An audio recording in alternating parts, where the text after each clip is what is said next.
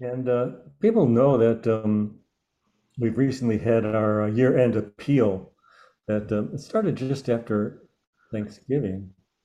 And um, I have to say, the donations in uh, November and December were almost exactly $8,000. So people really came up and, uh, and uh, were very helpful. Will really help us practice the Buddha way, provide our space, our heat, and our xfinity. Um, you know, the ancients never mentioned that. There are koans, you know, about should we repair the zendo, and there's koans, there's talks from Dogen about um, opening the fireplace in the zendo, but uh, nobody talks about resetting the router. So this, is, this is a, feature of uh, our modern Zen. I've been thinking about what an interesting community we are. You know, um, every other charity that I give to is doing stuff that I can't do or at a scale that I can't do it. Um, and something similar is often true um, in supporting, you know, spiritual paths. In Asia, um, when the monks do uh, specific things for lay people, like memorial services, it's customary. Um, it's customary to make a donation, and many smaller temples are supported in this way. And in original Buddhism, uh, there there was this um, you know charitable giving that went on where lay people supported the monks in their practice. It wasn't that lay people practiced with them because you know, they couldn't leave home. They they had their responsibilities, but they supported the monks because they felt like the monks were doing worthwhile things. So there's been this um, uh, this pattern of some people supporting other people, but uh, we are a community in which, for the most part, giver and receiver are the same. You know, our, our practice is to maintain the Buddha way. And so giving is, is one part of doing it. We just do what is necessary to sustain and offer our practice. We make the donations, we purchase the incense, we light the incense, we offer it, we enjoy the aroma, and we clean up the stubs. We make this place for zazen, and we do the zazen, and we allow the zazen to do us. I find myself feeling very grateful to be part of this Sangha. And I'm beginning to appreciate how central gratitude is to our practice and to our wisdom, and how necessary it is. You know, Buddha's early teaching was about suffering, and he said the cause of suffering is craving. But the cause of our craving is our separation, our isolation. Our wisdom, you know, helps us to see past our preoccupation with individuality and helps us to open up to our interdependent co-arising, our, our fundamental community with all being. And our gratitude heals our sense of separation, our isolation.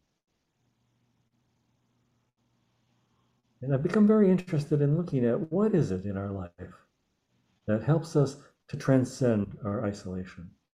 Because this is the product of our fundamental delusion of our separateness from, from other beings.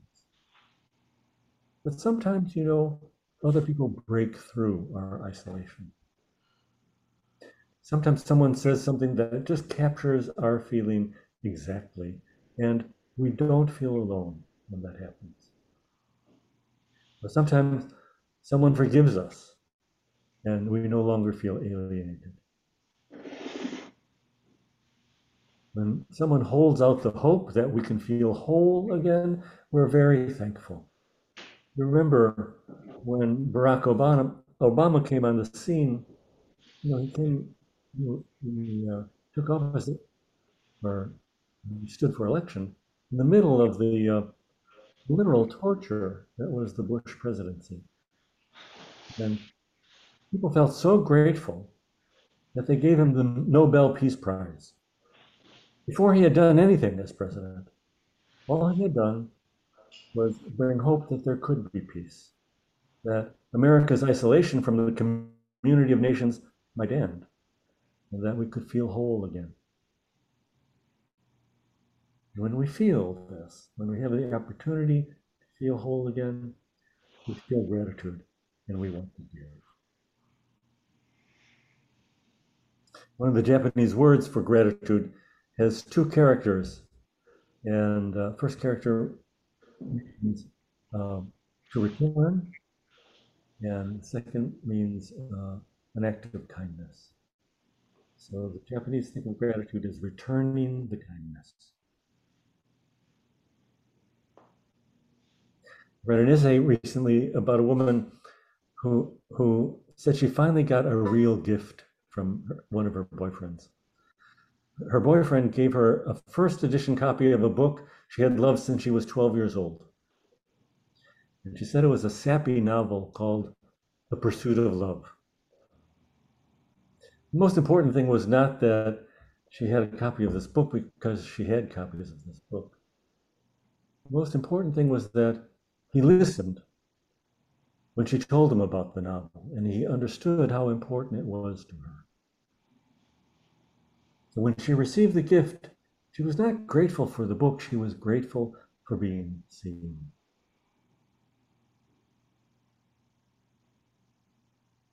So events in the everyday world um, overcome our isolation, and, and I think all of our practices help us to erode the isolation that is always a feature of our individualistic consciousness. Zazen brings us into the wholeness of the moment, interrupts the confinement um, of our self centered plans and projects. And all of our other practices flow from there. Precepts, bowing, chanting, oryoki, when we see our wholeness, we feel grateful. We feel grateful to the Sangha for the life and connection it gives us. We feel grateful for all the beings that have enabled us to live.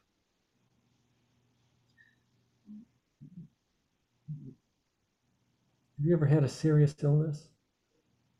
Uh, I had one a few years ago and was really grateful that my doctors, uh, you know, had gotten the education that they did, and and the nurses did, and even the receptionists. I was really grateful for the receptionists, and I was especially grateful for the technicians that I uh, saw every day for um, nine weeks, because they were unfailingly friendly, and it just was so. Uh, um, it was so touching they feel uh, helped and welcomed in that way.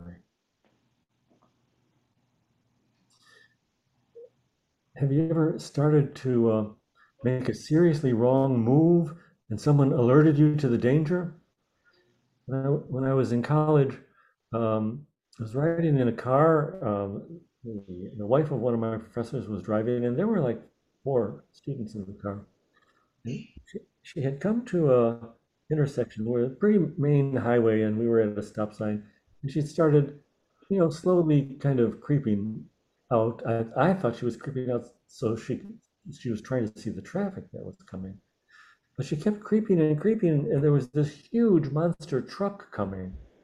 And uh, I, I finally said to her ernie that's a truck. And it finally dawned on her what was happening and she startled and she looked at me and she said how could you say that so calmly? Um, sometimes we have this opportunity, though, to uh, really make a difference in somebody's life. I once uh, was waiting at a corner to cross the street, and traffic was heavy, and a uh, stranger, a guy I didn't know, stepped off the curb. He was waiting for the walk signal, and, and I think he didn't realize he was in the path of the traffic. So I, I tapped his shoulder and motioned him back, and he realized what was going on, you know, and he was very grateful. Um, it's possible sometimes that we have the opportunity to intervene in someone's life uh, in a way that breaks through the isolation that we almost all always feel. Sometimes each of us gets the chance to do some small thing that is profoundly helpful. Sometimes each of us gets the chance to be the catcher in the rye. Whenever that happens, we break through to a profound truth. Wow, things might not have gone so well. Wow, we really owe a lot to the people who have helped us. And our Zen practice recognizes this. It recognizes this in our bowing, in the way we dedicate our practice to others. In our Oryoki meal ritual, we dedicate our meal to those who have helped us. The, the, uh, the full text of, of the ritual is in your chant books. Um, thanks to Bill for putting that together for all of us. Um, and I want to bring your attention to the end of the dedication that we chant. Before we actually begin eating, we chant these lines. We say, first, this is for the three treasures. Next, for the four benefactors.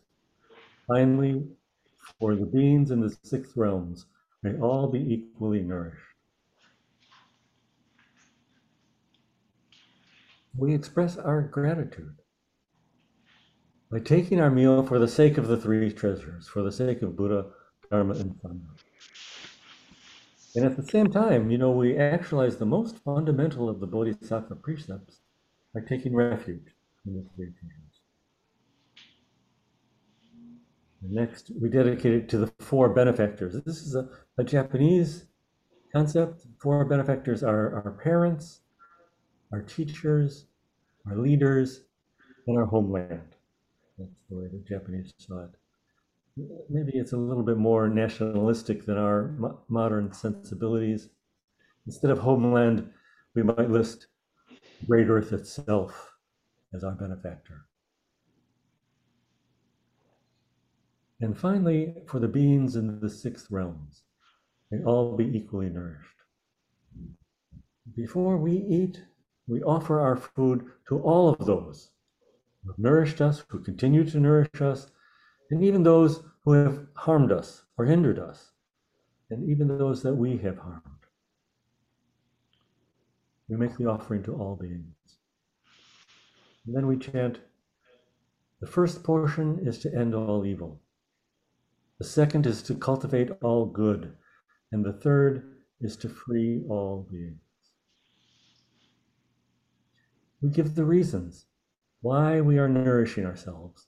These these three uh, statements are are the first are the three pure precepts, and really there are they are the elemental ways in which we try to practice. This section of our meal ritual gives us the insight that our precepts fundamentally express our gratitude. They return the kindness that we have received. And in this ritual, we conclude the dedication by saying, May we all realize the Buddha way. It's really lovely when a community of practitioners comes together to affirm the wish that all of us will realize the Buddha way. Our practice of expressing our gratitude and in fact, all of our practice has the quality of eroding our isolation. The most fundamental aspect of our practice, the aspiration to awaken, is the resolve that all will awaken. May we all realize the Buddha way. The hope, you know, that I would awaken is not the fullest expression of way seeking mind. It's where we start. And we wish to benefit from, from practice, you know. But it's gratitude that matures our practice. When we realize how great a gift we've been given, we naturally want to share it. We want to give back. And so our Zen practice always helps us come more fully into the moment. Helps us to be able to see into the deeply cooperative nature of this moment. We have terms like interdependent co-arising emptiness and impermanence. These are all ways of expressing the cooperative nature of moment. In every activity we undertake, we are never alone. Moment contributes its energy. From one perspective, we might say that the energy of moment flows through us, which is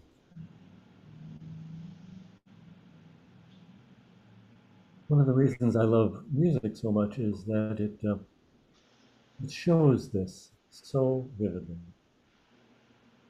And this experience is available to us even in the simplest music, even in our chanting in Zen.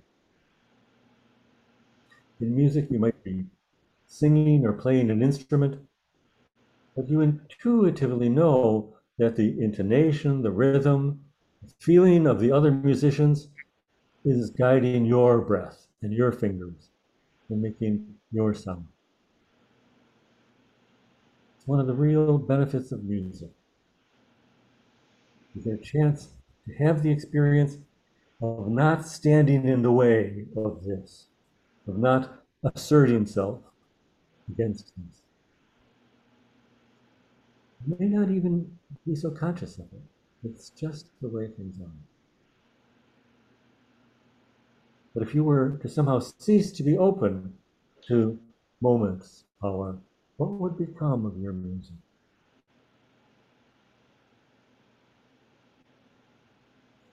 I think a generous heart arises from a recognition of the fundamental richness of moment. We see how much we really have been given. We see that really we are the energy of moment. It doesn't flow through us, it is us. And we are grateful. So I find myself thinking of how the precepts flow out of our gratitude. And I know that gratitude is one of the things that matures our practice, that makes it less selfish. I'm not sure whether Zazen arises out of that gratitude or the deep seeing of Zazen is what permits gratitude to arise.